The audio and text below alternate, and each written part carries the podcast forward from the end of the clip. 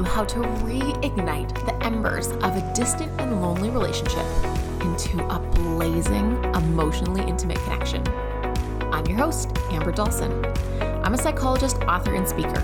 A few of my favorite things are my husband, Grapes, and my adorable little dog, Riggs. Now let's learn how to create a soul crushing love that lasts. Hit subscribe in your podcast app so that simply by listening, you can rekindle your relationship by pouring a little gas on your relationship ember.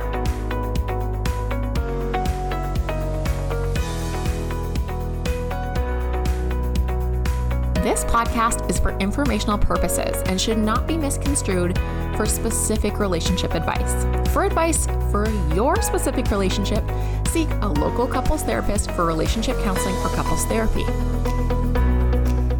Welcome back to Relationships Like the podcast. Today I have a guest whose book I read over the summer and I thought it was just so helpful for me personally, professionally, and I thought this is someone I need to have on my show. So welcome Kara Hoppe. Hold on. How do I say it? I felt like I said it wrong now that I asked you. Say your last name for me again. Hoppe. Hoppe. I was close. Okay. Kara Hoppe. Yeah. So she is a psychotherapist, teacher, feminist, and mother. She has spent more than a decade as an inclusive therapist working with individuals and couples towards healing and growing and becoming grounded, integrated people with better access to their own instincts, wisdom, and creativity. She also offers virtual retreats for parents and expectant couples based on her book, Baby Bomb a relationship survival guide for new parents. She has been featured in a number of publications, everything from Fatherly to Your Tango and other places. She sees clients via telehealth. So if you're interested, we can find her and we'll ask her later where you can find her if you're just interested in working with her, hearing more from her. So thank you for writing the book you wrote. Thank you for being on the show today. So stoked to have you. I can't wait to hear what you have to say. Mm, thanks for the warm welcome, Amber. It's, I'm so happy to be here with you. Yeah, my pleasure. Thanks for being here. So, I guess before we dive into things, transition to parenting, attachment, and relationships, what prompted you to want to write Baby Bomb? um, it's so funny because now I can like really reflect on it. Um, it's been out in the world for over a year. So that means I finished writing it over two years ago. And yes, because I finished it during the beginning of the pandemic, um, August 2020, turned it in. Um, so I had like a different perspective on why I wrote it. It definitely was something I needed personally in my own marriage. Um, I think I wrote it to learn. Uh, there's a great way to learn things is to teach or write about them. So I do both Um, because um, I'm always trying to be a better parent and partner um, to my children and my husband. So I wrote it because I needed it. Oh, that's so relatable. And thanks for sharing that. Like, I certainly know a lot of the work that I put out into the world has certainly come out because those are the lessons that I needed the most. So I mm, isn't it funny? Yeah. Yeah, like at the time, I mean, when Stan and I were collaborating on it, it was like I just was like, the world needs this. Like we should write this book. We should take your approach, which is Stan Tatkin's approach to couple therapy, is a psychobiological approach to couple therapy. I was like, we should take that approach, um, which is attachment theory, neuroscience and arousal regulation and make it applicable to partners that are becoming parents. And I was like, oh, this is just such a great idea.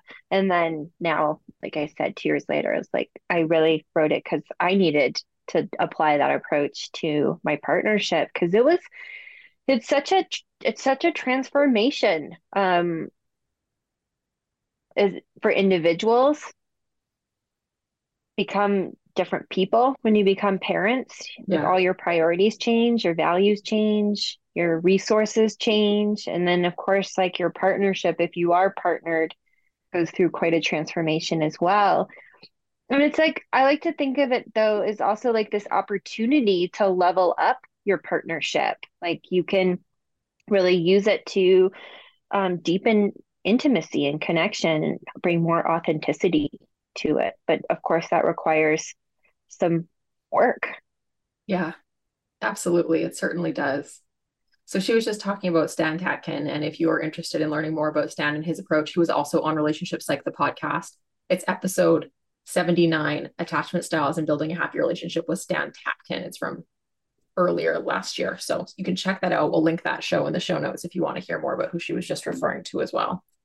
So you're like, let's level up, let's partner with Stan. Mm-hmm. And now this book's been out in the world. And you were mentioning that mm-hmm. you've just given birth five months ago. Mm-hmm. Yes, you, I had a daughter. You had a daughter. Okay. And what do you think has been a shift or a change that you might have adapted about the book or thought about the book differently had it been written after baby number two? Um, a lot of the the guiding principles would be the same. Um, the book is based on 10 guiding principles that are very much in alignment with PACT and the idea that of secure functioning. And that's like you and your partner offering each other a sense of safety and security and trust. And from that space, being more innovative and creative and bringing that to all different areas of your life. So that would be, I mean, that is definitely applicable with round two. The the difference though is like baby bomb is like a survival guide for new parents. I don't know if you need a survival guide guide for baby two. Hmm. Um, it's like maybe baby two is like kind of expanding into thriving. Oh. Um, right? Because you, it's like, well, baby one, you're like, what is this? what is parenthood? Who I had my friend I? recently come over with his firstborn and say, Oh my God, it doesn't come with a manual. Can I give it back? I don't actually mean that, but I don't know what to do. Right. That's very, very common and so human. And I can relate to it personally. You know, yeah. I didn't know anything about swaddling, burping, like breastfeeding, all the all the things about keeping your baby alive you, you know and soothing and the 90 minute wake cycle and like all of this stuff baby number one it's like you you're learning it and the learning curve is non-existent. And so it is very much like um surviving and like and um and they think and that's okay because that's like what's necessitated at that point because there is like so much incoming so much change to integrate but baby number two, in my experience, is um, I know about the 90 minute wake cycle. I'm like when when I was holding my daughter for the first time, it wasn't the first time I held a brand new baby. I knew how to support her head. I knew I um I knew immediately how to breastfeed. I also knew the commitment that breastfeeding is. So I wasn't overwhelmed by it because I went in knowing I'm going to be doing this for about five or six weeks nonstop. And that is what I'm going to be doing the first five or six weeks of her life. And then, you know, and then it, it changes a little bit. But I mean, it's really, really just like nursing, nursing, nursing, maybe the first two months. But like when we had our son Jude, I didn't realize that those two months would end. I mm. was like, so this is motherhood? Like, ever. yeah so uh, so with baby number two i think the the addition of baby you know where i would we could take stan and i could take baby bomb is to talk about that expansion about kind of relaxing into the experience because you have the perspective that it's all just a bunch of phases. Right. And the hard some the hard probably has like a beginning middle and end whereas when you're in when you're in that phase at the time the first time you're like does it have an end is this the exactly. middle? Is this going to be my life forever? And it's a hard transition. Absolutely. Okay. So Absolutely. I, I, love what you kind of said here that the first one was more about surviving, like, oh my gosh, change, change, change. First time for everything, learning curve. You're just doing everything new. And second time is more, has been about thriving. So you know, you have a sense of what's to come. And now there's like a mental mindset for that. You're figuring out not just how to get through the day, but how to maybe enjoy your days or have your days feel more better in some way? How would how would you say what is what would thriving be? Well, I guess it's like there's so much more confidence in being a parent. Yeah. And that confidence makes space for thriving. I mean, I don't know anybody, I can't, I'd have to think about it, but nobody comes to mind that I know who came into parenthood with a confidence. Right. You know, like they're, um, or a confidence all of the time. You know, maybe it's like some moments. There's like, of course, there's confidence and stuff, but you're still figuring out what's my parenting style.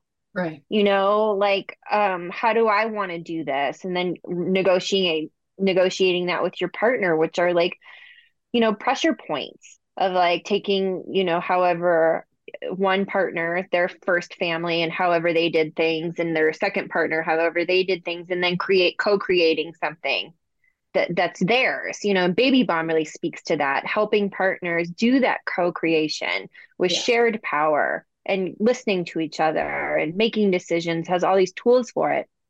Well, i i don't know i can only speak from my own experience. By the time we had dion our daughter we already knew our parenting styles and had done all that foundational work. So it just really allowed for very different experience with her you know? Um where we could use shorthand like now it's time for this stage where that decision was made with our son you know? Yeah. Firstborns like really get it. They really do. They're such like they're the initiators of partners into parenthood you know? Yeah. yes they are. They're going first. Okay they're so going first. you've made lots of changes. Baby one baby two you're walking us through some things that people might experience or might not. If uh they were maybe on a similar journey. So after that first baby bomb, couples have that first baby, that first initiator. What are some common challenges that either you experienced and or couples that you work with report when they transition from being a couple unit to parents? Yeah, that's a great question. Um, there's so many that are somewhat universal that I've seen in my practice and then in the in the workshops and retreats that I've taught. Um, and then like personally um i could speak to them as well but i think becoming a parent is an incredibly vulnerable thing. There's a lot of hopes and fears and wishes like wrapped up in that. You know partners want an opportunity to do something differently better than their parents and i think that's very evolutionary. Um, or they have like and and it could be and or both um they have really fond memories of their parents that they want to bring in. And like things that their parents did that meant so much to them that they want to replicate.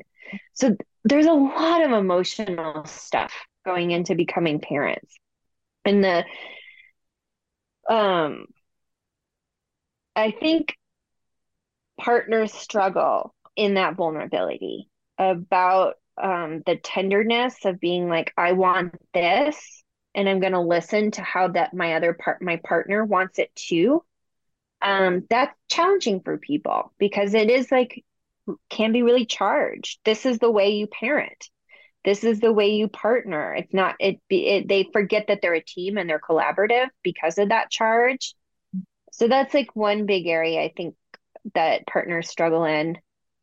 Um, another one I want to say is about having needs.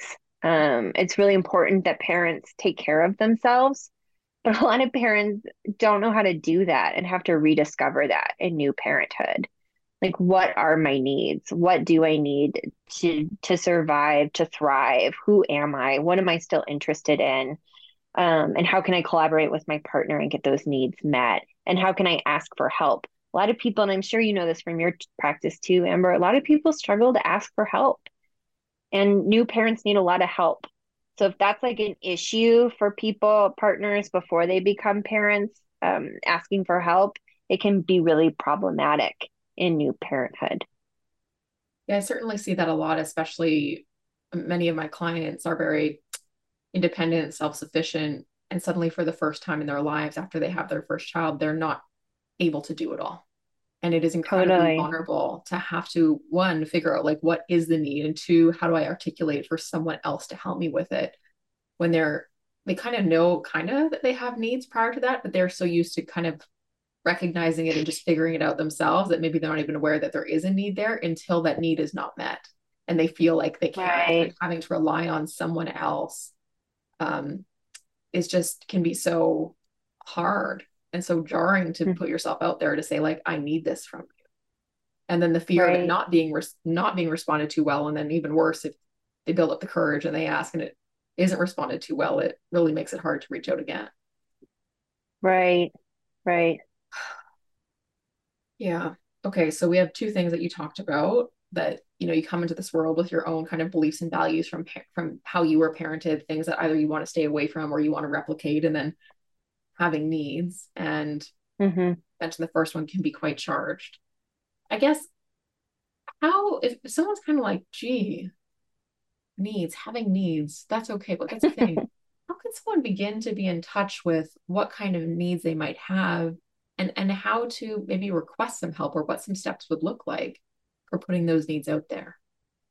Yeah. I mean, right. Because there's like, there's basic needs like taking a shower and eating and Right. getting water, which seems, I mean, they are basic, but in early parenthood, especially for birthing people, they're, um, they can't be taken for granted because the act, especially if you're a breastfeeding part person or chest feeding person, you are um, doing that nearly nonstop. And so um, I remember when we had her first, I was just like, I can't believe I have to have a committee meeting to take a shower, to go to the bathroom, just like I have to ask for help with uh, that was our son, but I just went through it with our daughter, um, and was so much more comfortable asking for help. Um, because we leveled up our marriage, and I felt like a lot um, closer with Charlie, and also knew what I was getting into. But that's an area where people struggle is um, asking for those basic needs. With and if they don't ask for them, um, resentment can accrue um, our minds can tell us a bunch of stories about the other person and maybe like their neglect when the when partners aren't asking for what they need. So those are like basic needs like showering, food, water, and stuff that necessitate conversations and teamwork to have those need, needs met, let alone having like higher level needs like um, social, having fun with friends again, having some creativity, getting exercise, leaving the house, having like alone time. All of that has to be um, collaborated to get that met for both people. Right. So, in Baby Bomb, we have an exercise. We have a whole chapter on needs. I think we could write a whole book about needs because they're so um, important and people have such complicated relationships with them. Um, but in the book, we have an exercise about doing a journaling exercise to get it back in touch with your needs. If you've lost touch with your needs for birthing people or non-birthing people, and then um, how to how to team up with your partner and make situations where both of you are walking away. Everybody's getting their needs met, the baby and the partners. Mhm. That's the goal. right. Good enough for that day, knowing Right. that it's like a work in progress, you know? Yeah. Okay, so there's an exercise. So we'll put the link to the book um, in the show notes so that if people are like, I need this exercise, they know where they can go and look. So it sounds like, and you're also saying here, good enough, which is different than Yeah. like perfectly having your needs met. How would you define like good enough needs being met? What what, what does that look like? Um, I for me personally, I know good enough when I can feel it in my body. Okay. When I feel like relaxed in my body, I feel like optimistic in my body. I'm not walking away from it with a heaviness or a knot in my stomach or a feeling like I don't like the way that this went down. Um, and that's what I'm looking for as a clinician with partners where I'm helping them negotiate that. I'm help I'm making sure that both partners are checking in with their own bodies and themselves about like how they feel about this and yes, is this good enough for today Mm, or this week? And then i mean we have to help people be flexible because it's gonna your baby's gonna change next week and you have to be changing next week. Right. And so things you know so that's why when that's why it was so important for us to talk about attachment in baby bomb was because the more couples can help each other offer up that sense of safety and security to each other the more trust there is and then with more trust there's a lot of flexibility there. There's right. a lot of room. You know it can be like this works for today and like and i feel safe enough to re bring this to the table if it's not going to work for me tomorrow. Um that's why we want to help people have that sense of safety and security in their partnerships right? Yeah. Well that makes sense because like you said baby's changing you might come up with some solution that works today, but baby's going to go to sleep for a couple hours and be different shortly after. And then their needs and your needs and everybody's needs are going to be different. And it, there needs to be some sort of safe way to renegotiate and re-bring up. I know I needed this yesterday, but today I need this. And that, that's really hard to have to ask for needs that are changing that often. It can be a challenge. It can be a challenge. And it's a, such an opportunity to have like a healing experience if you had like in your first family a difficult time like needs weren't um, especially like emotional needs weren't tended to i see that a lot in my clinical work um, i mean becoming a parent is this like just like gorgeous opportunity to cycle break to mm-hmm. be like our fam you know our families did you know didn't talk about feelings and needs were taboo and everyone was encouraged to go it alone. And two partners can team up and be like we both want to break those cycles. We want to offer ourselves and our child and our children a different home where needs yeah we recognize we are all dependent creatures. We were born from the grace and the strength of somebody else helping us out and having that interdependency never ends. And so there can be discomfort in asking for the needs, but there's like uh, in those families where they are reinvest or investing in changing it, um, it can become like easier. I guess it's like a muscle. You can build a muscle where it's easier to ask for needs. And then think about how cool it is you're modeling that for your kids. Super cool you know? Yeah. Like mom and dad have needs, they're people. You know, I'm going to go into the world knowing it's okay for me to advocate for my needs. Yeah. You know? I love that you talked about this as an opportunity to break generational patterns. And it is. Mm-hmm. That's that's a really unique I mean not unique. It's just a great and empowering way to look at something, whether it's easy or hard for you to just know that like you can break this and you can this can change an entire cycle. Yeah, I love that part of like doing it myself and then helping people with that, helping them heal those wounds so they not passing them on yeah. unconsciously to their kids. And you know, and offering them and you know, partners each other that same that sense of peace. Of course. So you talked about safety and security, and the more that that's there, the more flexible we can be. And you led into that saying that's why we talked about attachment. So, can you talk a little bit about attachment, maybe give a high level summary on what you mean by that for our listeners that this is a new term? Yeah. Um, well, attachment theory has been around. Um, it started with John Bowlby and then Mary Ainsworth. And it's and it's actually really relevant to baby bomb and to parenting because it is about primary attachment figures, which are usually mothers and their babies. And that relationship that mothers and their babies form imprints us, actually imprints our nervous systems. And we carry the themes, the imprint of that into all of our relationships. We see it show up in work. Um, we see it certainly show up big time in our primary, in our partnerships, like an adult attachment. Um, and then we offer it to our children.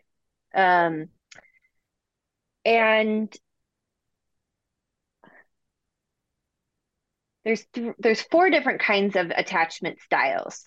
We talk about three in baby bomb. We talk about secure attachment and insecure attachment, and insecure attachment breaks down into anxious, ambivalent, or avoidant. Um, Stan talks about it in a lot of his work as anchor is secure, um, anxious ambivalent is a wave, and avoidant is an island. And we introduce a new way of thinking about it with colors in Baby Bomb to show. So helpful. Right? Because it changes. I mean, the research says your attachment style changes over the course of your life. The safer you feel, the more secure you're going, like, the more secure you're going to be acting from. Right. The less safe you feel, the more insecure you're going to be acting from. And so, what we really wanted to do with Baby Bomb was to help partners offer each other, no matter what your attachment style is, to offer each other secure, functioning relationships. And then from partners learning how to do that with each other, then they're able to offer secure attachment to their children. Mm-hmm. Um, is that enough of an explanation? I never know. The, can you break it down into the colors? So how the colors are for each attachment and how that attachment style and like I think you guys made like a color circle. Yeah, we have the attachment continuum. Um, and it was like based on the primary colors. So secure was yellow, um, anxious ambivalent is red, and then avoidant is blue. And then we had green, orange and purple on the continuum to show how you can move. Um, so maybe you're in between anxious, ambivalent, and secure, or um, around there. Different interactions can move you around on the attachment continuum.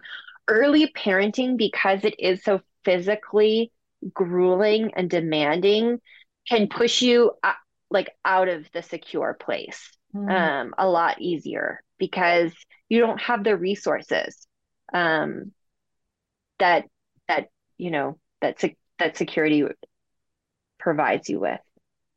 Okay, so it sounds like what you're also saying as well is a question if I do like an ask me anything on Instagram, people often ask questions around like if I have one attachment style, does that mean I'm that way forever?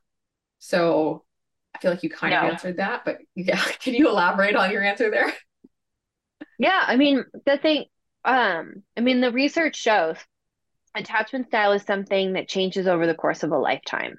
Mm. Um, it can intentionally change, like the work that you and I do with people is att- intentionally trying to help them change their attachment style if they have an insecure attachment style. Right. So the more that partners are attuned to each other's feelings, playing with each other, delighting in each other, helping each other get their needs met.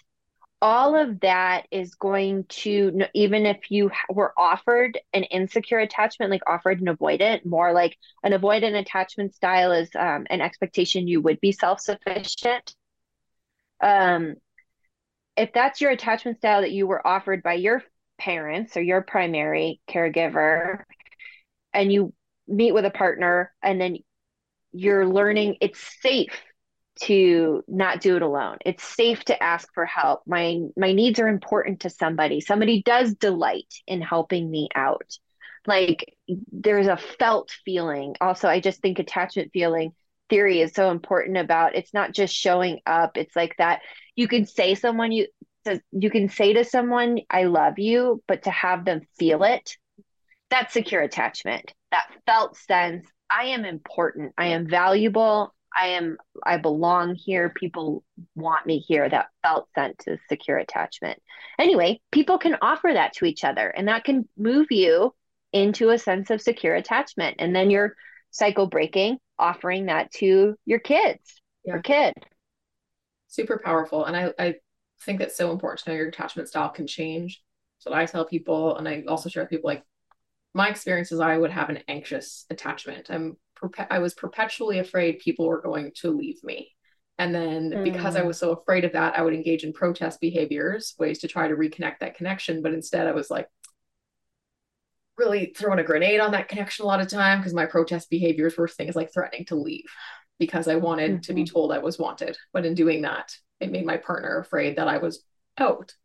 And what I have what has happened in my life over the years is now when I read the literature or I'm so fortunate that I'm in a position where I get to help someone, I recognize where they're at. I'm able to see how different I am now and what my partner and I have achieved because I haven't thrown out a protest behavior like that in many years and I feel that safe safety and security but I was I was someone personally who had to work at it it it wasn't something that mm-hmm. was natural in my life so I just want to shout out to all of you who are like oh probably don't relate to that safety and security I get you I didn't relate to it. It wasn't my relationship experience and with some work mm-hmm. and willing to risk and finding a partner who is willing to do some work with me that can absolutely shift.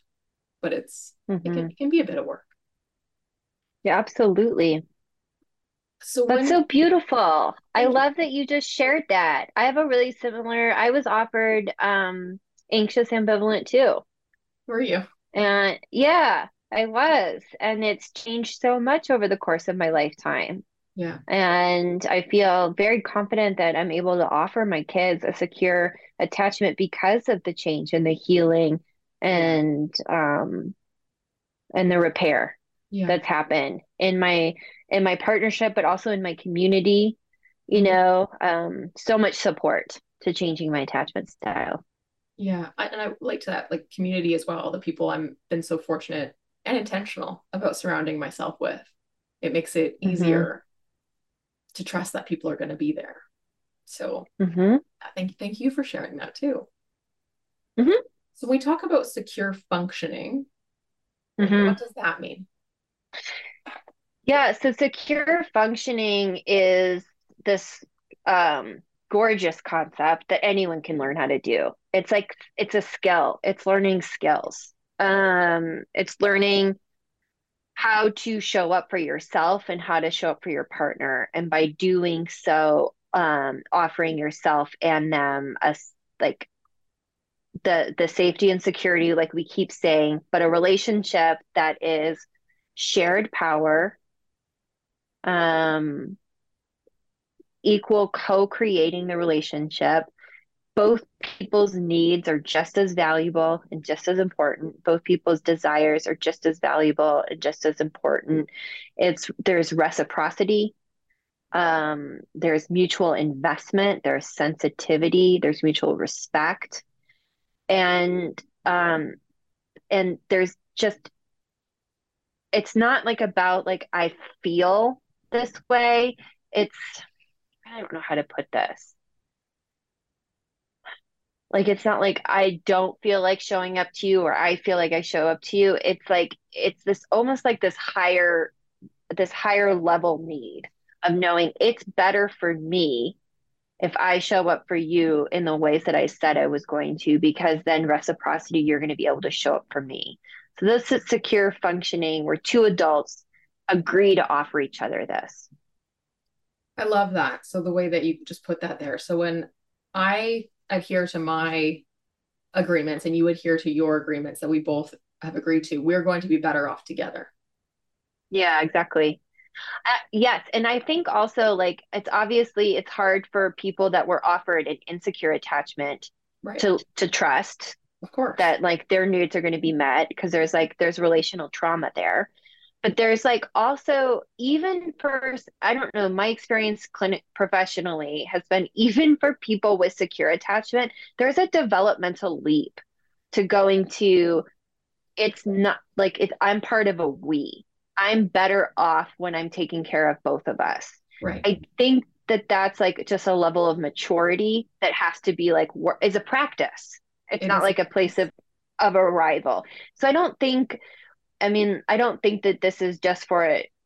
People with insecure attachments struggle. People with secure attachments also struggle to build this skill set and learn what it means to show up and put that into practice. Yeah, totally. It's not a one and done. Yeah, it's not a one and done. So, how come you think secure functioning is beneficial to think about when thinking about parenting?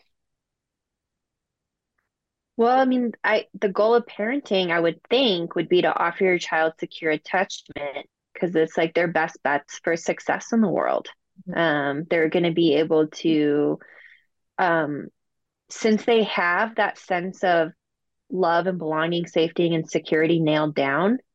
They're not trying to focus on getting it met or in protest behavior or any of that. Their resources are spent being creative, being innovative, having fun, you know um that that's like you know most parents if they know about attachment theory and even if they don't it's like what intuitively you want to offer your kid. Right.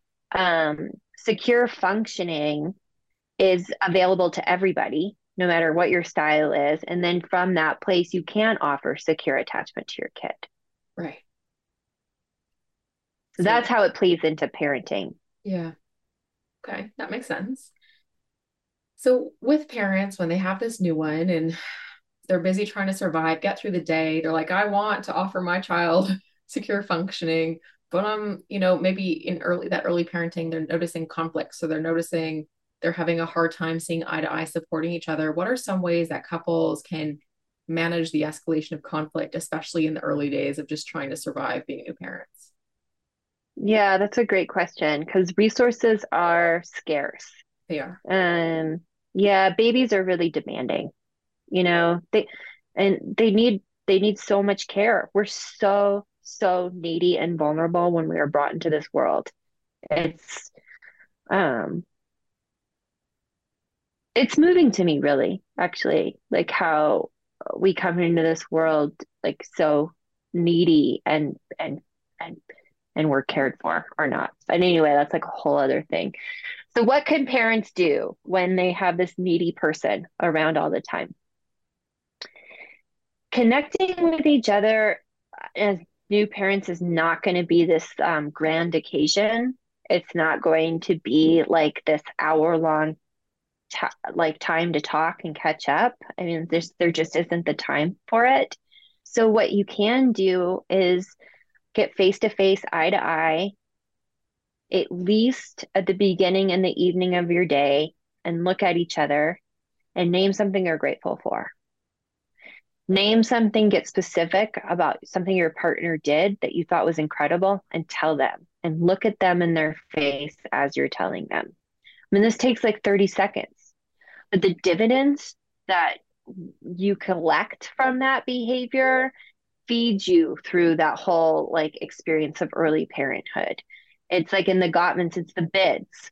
You know, you're you're receiving the bids and you're connecting the bids and you're meeting each other with the energy that is available, which isn't very much, but it luckily doesn't take very much to have that quality connection. You just have to pause and be with each other and be intentional about it and then also like receive it yeah thank you for noticing yeah. I am doing this you know?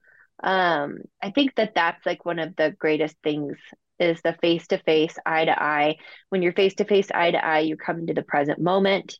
You're not in your head. You're not dissociated. You're not worrying. You're here. You're with this person and you're living through this incredible life changing beautiful and difficult experience together. It's like this one moment where you guys can like ball up together and yeah. be together and then get back into it, you know? I also think, I mean, I don't have, have any idea what it's like to be a baby or a kid. Watch my parents do that. But um, because that was not my parents doing that for each other. But I I've noticed with my son Jude, and I mean, he's five now. I can see how he benefits from watching Charlie, my husband, and I take care of each other. Mm-hmm. Like he thinks it's cool.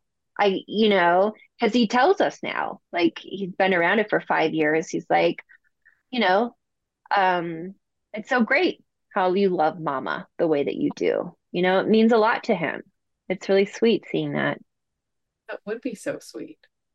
I mean, right? I'm, I'm, I'm imagining being, I was imagining being your son in this experience. And I was imagining seeing parents doing that and being like, thinking that little me would want to go up and be like, can I share something I'm grateful for too? Like I was a real in there. And I can only imagine like little kid version me would have been like, I want to do it too. Like that looks fun. So I can We imagine- do do that. Yeah. He Aww. does jump in. And then Aww. we like we'll do a we'll do a Jude sandwich or a daddy sandwich or a mama sandwich. It starts with the Charlie and I like looking at each other and just expressing like something um, that's like, yeah, something that I love about Charlie and delight in about him. And then like, yeah, the energy, Jude can feel it. And he like, even if he's watching a show and he's so into it, he's like, boom. Aw. He's like positive, loving feeling between my parents. I'm so into it. Yeah. It was not my experience either, but I can imagine like it doesn't take much for me to slip into imagining being that little kid and how powerful that would be to see your parents offering something like that. That's so my little heart is like, sign me up for it. Sign me up. I want that. Oh, that's so sweet. Mm. I loved what you talked about, like beginning of day, ending of day, like before you kind of go out in the world and then, or like in those transition moments. Um, for for couples, a lot of times we talk about departures and reunions. Like, can you can there be yeah. some sort of ritual of connection in those moments? And it's just little ways to think about putting money in your relationship bank account because little things over the course of the day delete, uh, uh, deplete, not delete, but also delete the money from your bank account. And we just need little bits of deposit sometimes to keep us to keep us going, and that's hard. mm-hmm. Well, it's not. I mean, the research says it's not these grand gestures that builds trust. It's all these little things like recognizing, hey, thanks so much for restocking diapers. Yeah. You know, thanks so much for nursing our baby. I mean, you tell a breastfeeding parent that, that's going to go a long way because breastfeeding is like quite an endeavor. I mean, it's it's labor, you know, and so expressing appreciation of it immediately makes another partner want to lean in. Right. You know, um, and get closer. Whereas like not saying anything about it, it's such a, that's a loss yeah. for the relationship. It's a loss of connection. Um, yeah. and it leads to that state that, you know, people find themselves in like in their own bunkers, you know, um, not necessarily fighting, but not connecting. I think that happens like a lot in early parenthood. It's not necessarily, I mean, there is certainly enough there, you know, I've seen enough conflict in early parenthood with the couples that I work with, but I've also seen that other phenomenon where there's just like not connection happening. It's all like a negotiation about the kid. It's not really about the two people as these like delightful people that they fell in love with. They're they they've lost that um connection. Right. I've heard them talk uh, about it either as roommates or as like um project managers for their kids' activities or things to do, things like that. That's often what people come in talking about and just feeling really disconnected. Yeah. Any yeah, other so one way to start that is like those, yeah, attending to the transition transitional moments. Um, any kind of gestures, you know, um, like you were saying, put they like they're little, but they do go a long way, and like you collect them. Um, it's so important. Yeah. And then of course Yeah, go ahead. We keep we keep doing it. It's so funny. um of course, if you don't have anything like authentic that's coming to mind about your partner, um, a long hug where your bellies are touching and you staying embraced until you can feel your body and your partner's body relax. That's a very low, de- like low demanding way to start connecting, to kind of change from being roommates to remembering that we were once lovers. Um, just having that kind of physical contact and with the bellies connecting, uh, it does signal signal like to the nervous system to calm down. Right. And we're talking about nurturing touch here, not touch that leads to sex. We're talking about like it could if that was what the couple really wanted, but we're just talking about like nurturing, soothing touch with this hug. Is that is that right? Mm-hmm. Exactly. Um, yeah, even if you're like exhausted at the end of the day watching Netflix, holding hands or spooning on the couch, um, anything, any kind of touch like that is good usually good for both people. Um their nervous systems like calm down and they have like that sense of intimacy um, which could go to more physical intimacy but it doesn't necessarily have to you right. know for it to be important. Yeah. So if you had one piece of wisdom you could give to new parents who feel like they're just trying to survive parenthood right now what would you say to them well, one thing is it gets easier as children age. Yeah. and your confidence grows as you do it more often. Um, but my but honestly, I think it would be invest in your partnership. That person that you decided to build a family with is still going to be your person, hopefully, when you want your kids and you still want to be connected to that person. And so it's really, I mean, it, I think it's in the best interest to the children to to connect, but um, spend that time. Get to know your partner again. Get to know yourself again as parents. I think that that's really time well spent. Um, so investing in your partnerships would be something I would like do it. Read the book, do couple therapy if you can afford or want to. You can do it preventatively. You do not couple therapy does not have to be in a crisis. It can just be I feel disconnected from my partner. My partner and I feel disconnected and we don't know what to do about it. It's a great reason to go to couple therapy. In fact, um, it's way easier when you're like just starting to feel disconnected than when it's been going on for years and years and years and you've got a foot out the door. It's it's way easier when it's not that bad yet. Absolutely. Yeah. Yeah. Um and then also, this is so common in early par- um, parenthood resentment. Mm. Somebody's working harder, or, you know, especially birthing partners. I mean, it's a hard, it's a big deal to give birth, and it's a big deal to breastfeed. And so, if you're noticing yourself feeling resentful, use that as a door. Use that as an opening. What need do you have that's not being met? what are you doing caretaking that you not feel like there's reciprocity there be curious about that and find ways of, of talking with your partner about it in a way that like they're not the problem they're not your enemy but you're like bringing to them this is a problem i notice i've been feeling resentful do you think we can talk about it mm-hmm. i'm not entirely sure what's going on but i don't feel uh, I'm not I'm not feeling great. Mm. Can you help me understand? You know, can we like figure this out together? And then you're collaborating together on like the resentment is the problem, not the partner is the problem. Yeah, I love know? that collaborative language. I loved how that stayed away from blaming. Like, this is because of you, because that's going to make your partner's hackles go up and them have a really hard time listening and not want to be engaged in that. But to say, there's a problem here. Here's how I'm feeling. Can we talk about it? that's a lot more invitational. I mean, your partner still might be a little fearful if they hear you're feeling resentful, but that seems a bit more safe to go into and to try to explore together, especially if you're like using that we language that makes it more gentle to want to approach mm-hmm. and be like, mm-hmm. okay, how can we solve this together as a team? Yeah, and that's like putting the the principles of secure functioning into practice in that moment because secure functioning is like you are teammates. One teammate goes down, the team goes down. Yeah. You know, so if one teammate is going down and like feeling resentful of carrying a mental load or, you know, the things that do come up in early parenthood, it's a problem for both teammates. Right. Um so you know you got to like figure out like what's going on with that. Um and that might be many many conversations. Totally. Let's say you might find a solution for today.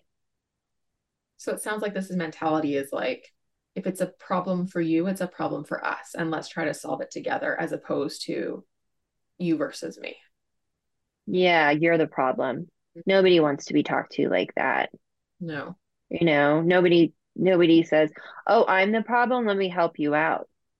You know, they don't.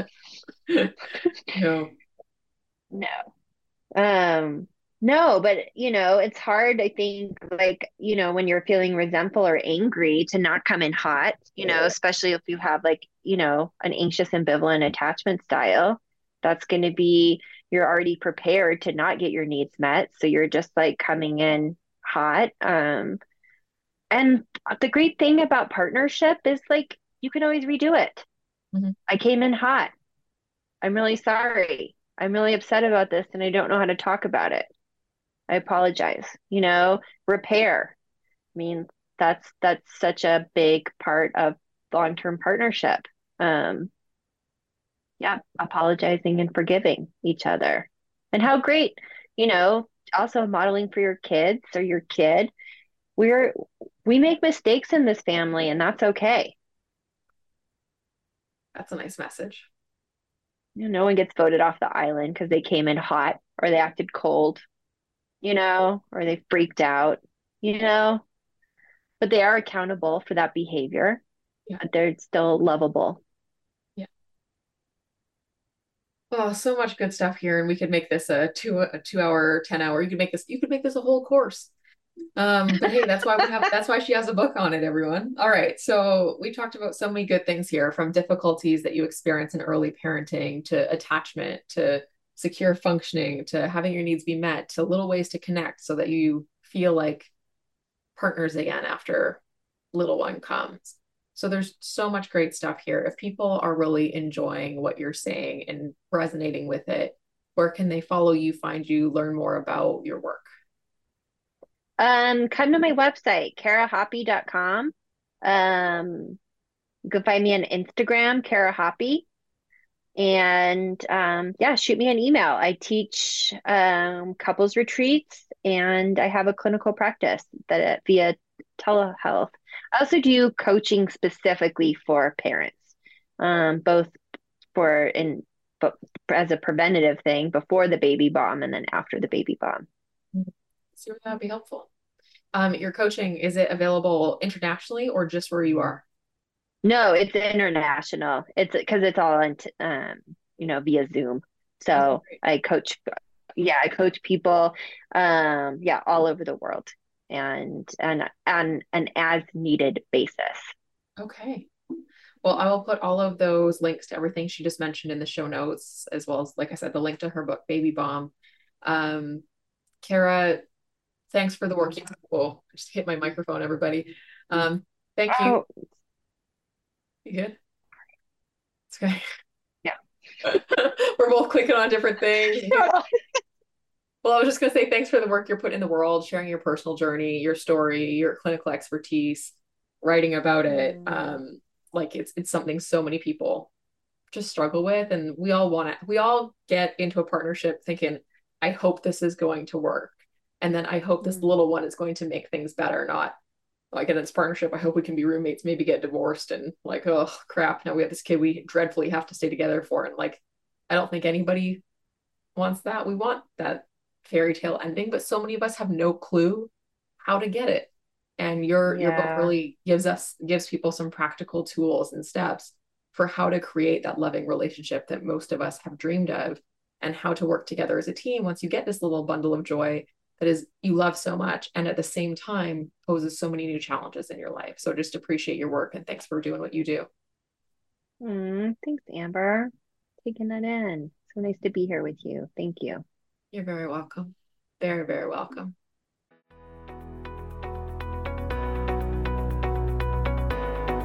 Thank you for tuning in to Relationship Psych, the podcast, put on by Ember Relationship Psychology. If you're looking for more free relationship help or advice that comes straight from the couples therapy room, check out the free resources and the blog at www.emberrelationshipsychology.com.